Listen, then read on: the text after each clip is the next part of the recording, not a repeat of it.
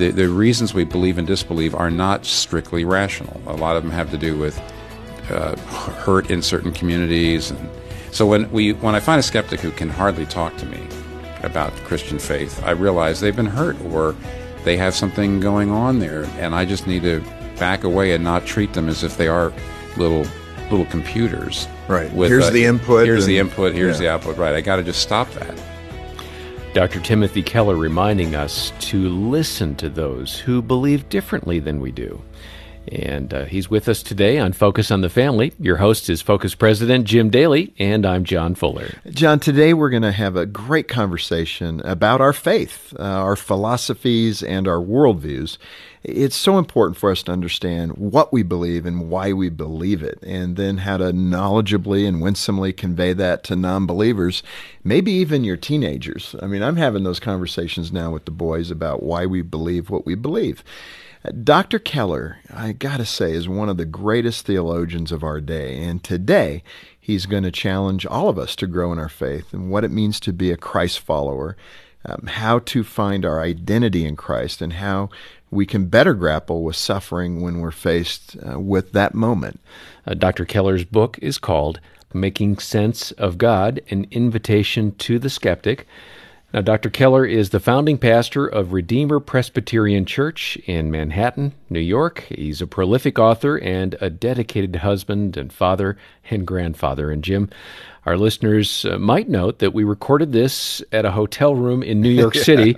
there are some, uh, we might call them ambient noises. It's always the New York sirens. I don't know. The police are very busy in well, New York City. And, and, this time we added an elevator that was right adjacent to the room. So you might hear some up and down elevator noises as well. Regardless, this is a great conversation with Dr. Keller. Let's go ahead and listen.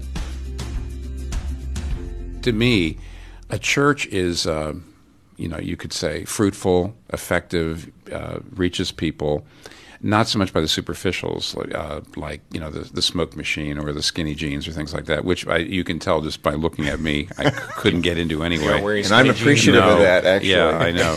but it's really if you if you actually if you use the gospel to answer questions people are asking instead of questions that you find interesting or that. Mm.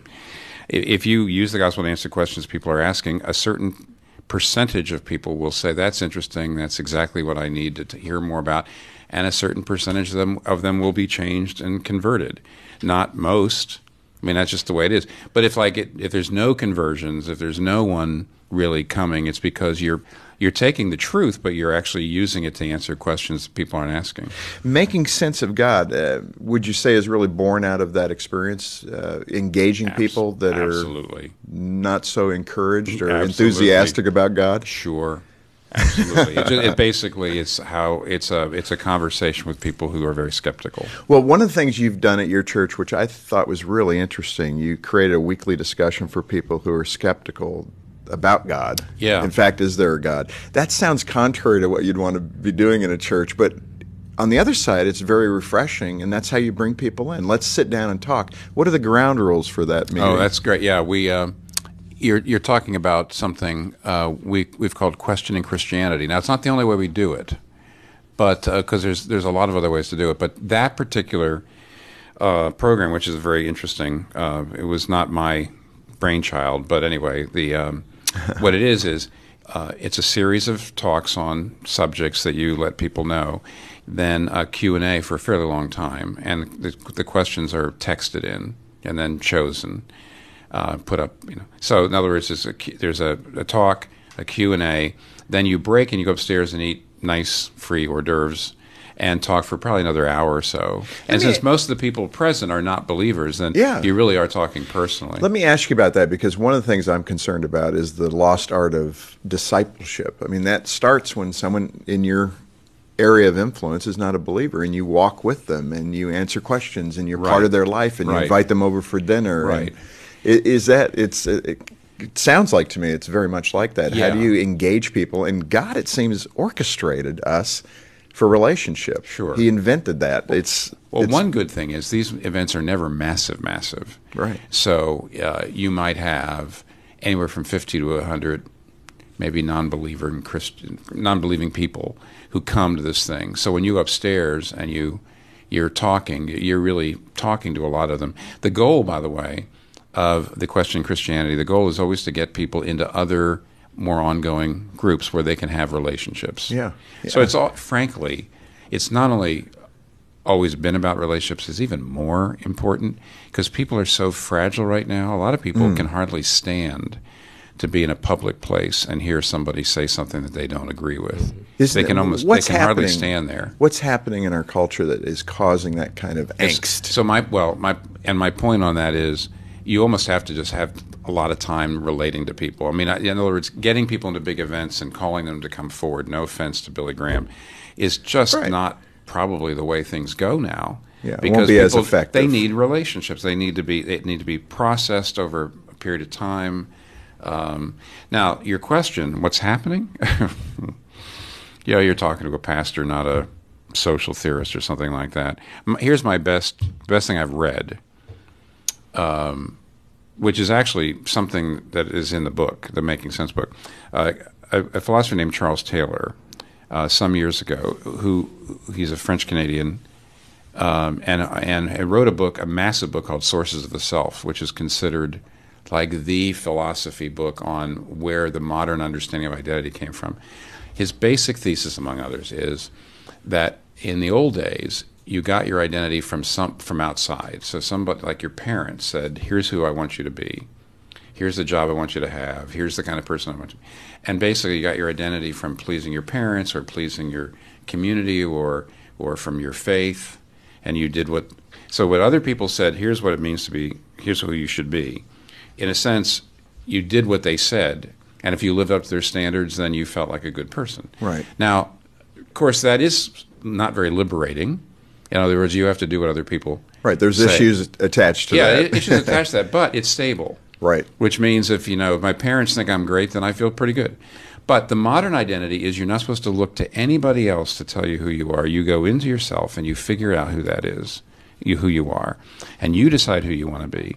But Charles Taylor says then when you come out and you say here's who I want to be, then you you are you're in a fragile state because you have to get recognition from everybody and anybody who doesn't, who just disagrees with you, you feel like is basically violating your identity.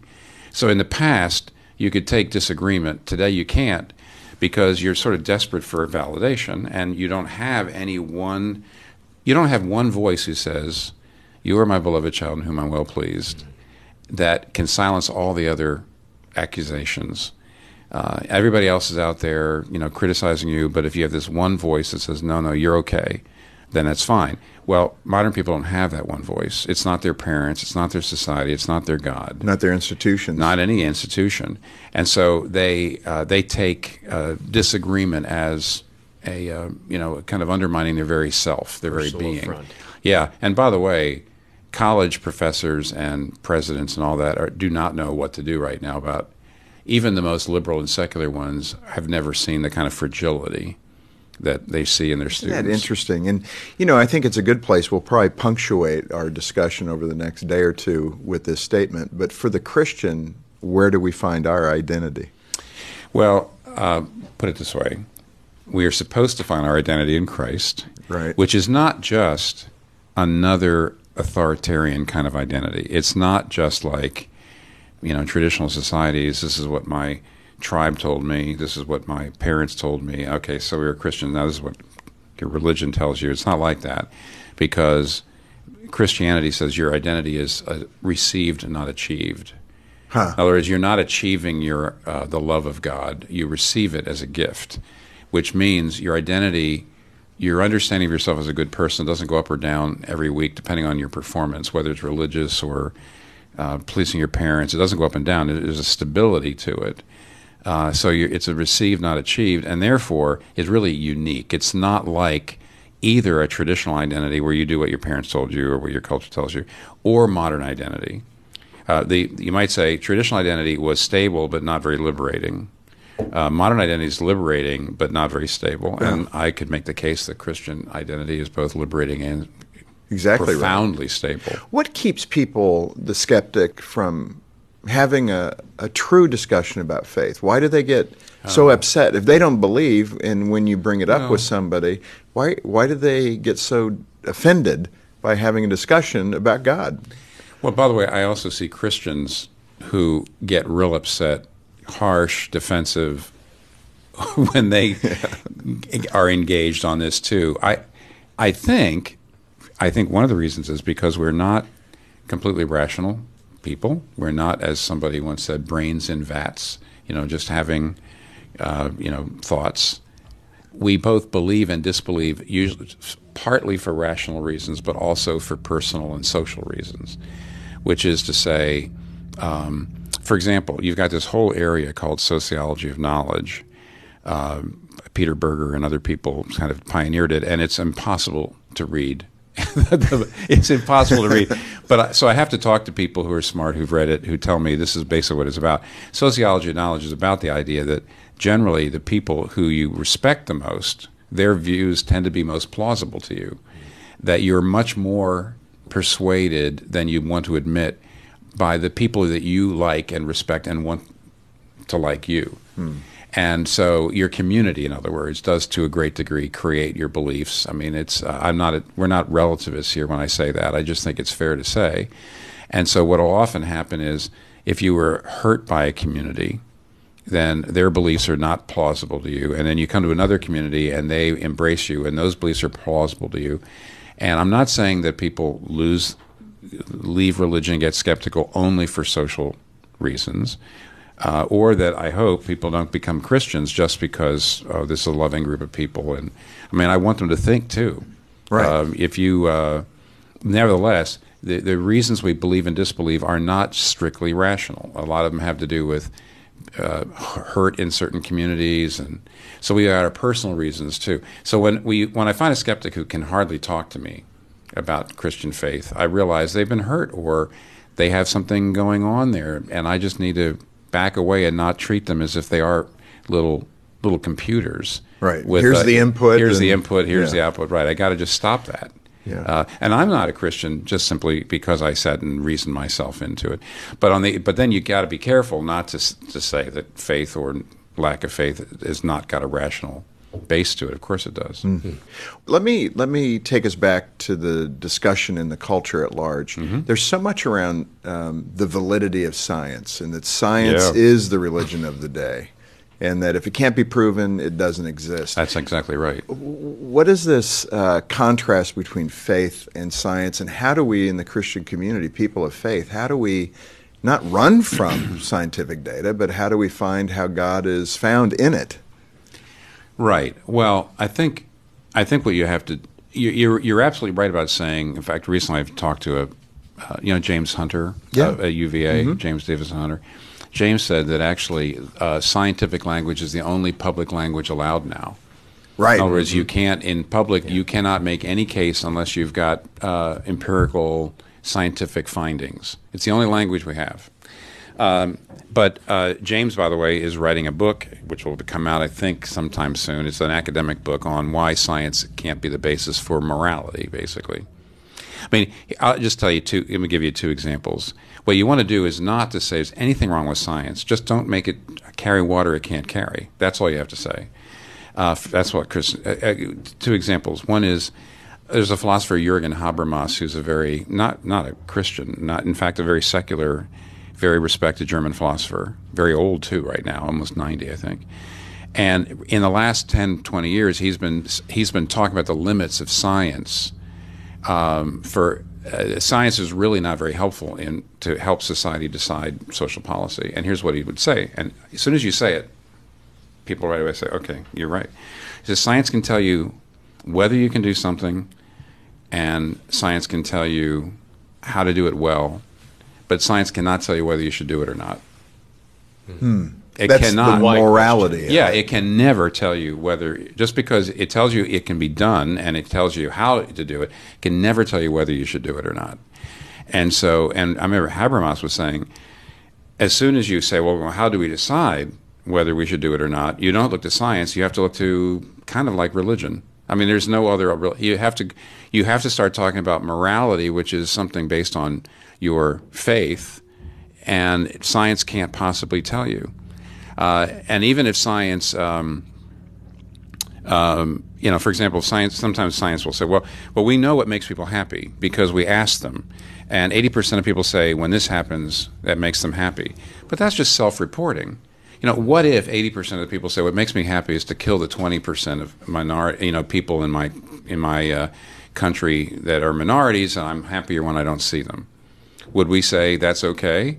We'd probably say no. But That's immoral, but Yes, but that's but the see, key. that science can't tell you. So Right. If science tells me that 80% of the people in this country would be happier if we got rid of the other 20%, then there would be, well, if science can't tell you whether you should do that or not, only that that's what will make people happy. Here's another thing I could say, I, I have said to people to try to show them the science is of no real help on social policy and morality. One is um, the. Um, the fact that uh, a guy named Michael Sandel, uh, who at Harvard has written, a, he's a, he teaches a course on justice there, an undergraduate course, very popular, and he wrote a book some years ago called Justice: What's the Right Thing to Do? And he explains that one of the reasons we have a lot of uh, debate and and well polarization in our country is that there are several theories of justice of what is just, and uh, no, we can't come to consensus. So one is called utilitarianism, which is the just thing is the greatest good for the greatest number.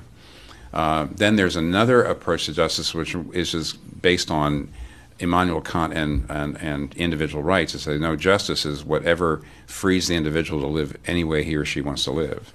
And then there's also Aristotelian Aristotelian justice, which is justice is giving people what they deserve. And he makes the case that that the reason why you have the battles we have is that people are operating on these different theories of justice, and there is no empirical way to decide which is the right one because they're based on uh, they're based on intuitions and convictions about human nature and about human good that are basically matters of faith. And so, what I would just, you know, what I just gave you is a three minute um, way of saying science is not going to help us live our lives. Science is, uh, even though, in, and therefore, unless we can allow religious voices in the public square, there is almost no way we can ever make decisions about what's right or wrong. In fact, people are using their moral faith uh, behind using the science as a ruse to, to push their moral agenda, uh, which is not based on science. And we might as well be honest that science is not the basis for it. It's a matter of faith. And let's just let's take the gloves off and be honest about what's happening in the public square. Well, and when that person has that that faith that is science, at least the veneer of it, yeah. um, yeah, how do you go about unmasking that for them? Have you had that encounter yeah, with that I, person? well, kind of like what I just said. What I'm really trying to say is the science can tell you, you know what you know what happens and what people say and all that, but it really can't tell you whether you should do this or not. There's no scientific basis for saying that. Usually, when they say, but people say they're happier, you know that kind of thing. Right. But uh, ultimately, that's your definition of what a good human life is. For example, um, if somebody says people should feel be free to have sex outside of marriage, there shouldn't be any you know limitations on that. That's because you don't think that that's bad for human beings to have sex outside of marriage, and why not? I mean, you know, Michael Sandel says all justice is judgmental. Now, this is a, a secular man talking about this. He says as soon as you say there's nothing wrong with abortion, he actually says this in his book, and he's pro pro-choice, in personally. But he says as soon as you say uh, abortion's okay, you are making a decision about whether that's a human life or not, and there's no scientific way to define human life, none at all. If you say, well, human life is when you can make a choice, fine, you said that. That's not scientific. Right. That's your definition. That's a moral choice. Yeah, it's your definition. Yeah. And so he says there is no scientific way to decide whether whether what's in the mother, the unborn child, is a child or not. Yeah. So he says as soon as you say I'm pro-choice or I'm pro-life, and he actually is chiding pro-choice people in in this book. He says pro-choice people say religious people are trying to impose the morality on the country. He said, well, everybody, you're you're doing it too Correct. in a sense. You are honest, because at you are making you're making a moral judgment which is not scientifically based, Right. and uh, It's expedient. Yeah, because you're you're basically saying this is not a, a human being, And and I said that's a judgment call, but on the other hand, admit it. And so it's, I, that's what you have to do is you have to go there and say science just can't give you those judgment calls. Dr. Keller, let's. Uh, we're ending today. Uh, we're going to come back next time and pick up the discussion. But I think with your title, "Making Sense of God," the right place to end today is to say so many people who don't have a. Um, I don't want to besmirch anyone, but that deeper sense of God in their life that they that can weather trials and suffering. A lot of the non-believers I talk to, and, and I would say Christian light people that aren't integrating their faith into their daily life, will often uh, fall away or not even come to the Lord's table. Mm-hmm. Because of the suffering issue. Yeah. That if God was a good God, why would there be suffering? Why would a two year old die? Hmm. Why would a 10 year old die of leukemia? Uh, it's the age old question Yeah. um, that people do trip over. So I'm going to lay it out there. I mean, how do we reconcile that? That there is suffering in the world, sometimes terrible, brutal suffering that makes no sense if God is God. Well, um, uh, as a pastor of, of over 40 years, I have actually seen suffering draw people toward God or push people away from God. Uh, and I don't have a, I have an idea about why it does for some different than it works differently on some. It does feel to me that there are some people who are willing to say, I really don't know enough to be mad at God. In other words, uh, in other words, I I think ancient people were more like this. I mean, ancient people suffered more than we do, probably. But you don't. Ha- it's hard to find ancient ancient people saying there can't be a God because of suffering. Generally, ancient people said, if there's a God, of course I wouldn't understand all this. I mean, they were a little more humble before the mystery.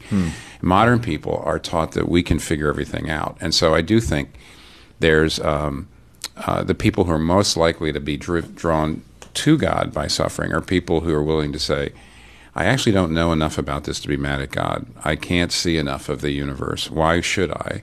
But I do know I need some help. And they're the ones that seem to come toward Him. Other people, they are pushed away. I, I don't want to say they're proud necessarily, but I do think it's because I do know that sometimes I've seen people die tragically, and I, I've sat there saying, why that person of all the people? Right. So I, I, I, I get it. But in the end, you either decide, I'm not God, and therefore I can't see the whole picture, or you decide, I pretty much can, and therefore God is without excuse. And I do think that that's probably the thing that draws you toward Him or pushes you away. Tim, um, as we close, I'm thinking of research that we have that shows about 15 to 20 percent of the listenership to Focus they're not Christian, mm-hmm. and someone, many people are probably listening right now. So, as we close today, speak to that person particularly. Why should I be compelled to pursue Christ? Well, um, I think before you uh, look at the case why Christianity is true, you should at least see why you would might want it to be true. And that's actually what the Making Sense of God book is about. It's not so much, you know, here's how you can prove it. But what the book says is here Christianity offers a meaning in life that suffering can't take away from you, um, a, um, a satisfaction that's not based on circumstances, that's therefore kind of abiding. Um, it's, it's strong regardless of what happens to you, a freedom that doesn't undermine love, an identity that's uh, absolutely stable and uh, gracious and empowering, a, uh, a hope that can face anything. And I re- actually think, at least right now, maybe other religions try to offer some of those things. Certainly, the secular um, approach doesn't offer any of them. It does not give you a meaning that suffering can't take away. It does not give you satisfaction that's not based on circumstances. It does not give you an identity that's stable. And you ought to at least look at what Christianity offers first. And if you really see, my, that's something that would be great, then go look at the case why Christianity might be true. And that's what the Making Sense book is. This is what it offers. And I don't think most people who aren't Christians really understand all it offers. Some great parting thoughts from Dr. Tim Keller. Our program was provided by Focus on the Family, and on behalf of Jim Daly and the entire Focus on the Family team, thanks for listening today. I'm John Fuller.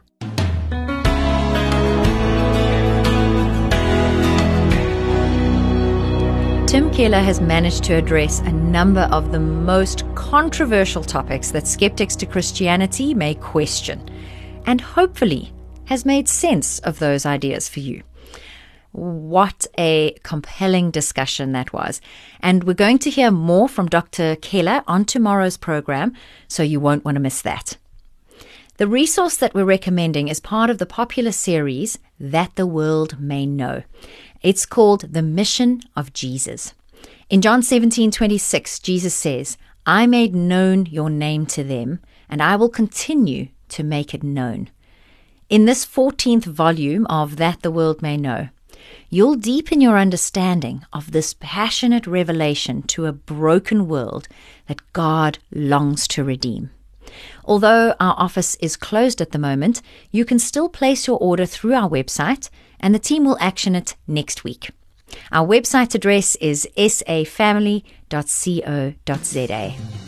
And please remember that you can listen to this broadcast again on our website at safamily.co.za, subscribe to the podcast, or now you can even listen to all the programs on our new Focus on the Family Africa app. You may know of someone who could greatly benefit from listening to this inspirational program, and you can share it with them right from the app.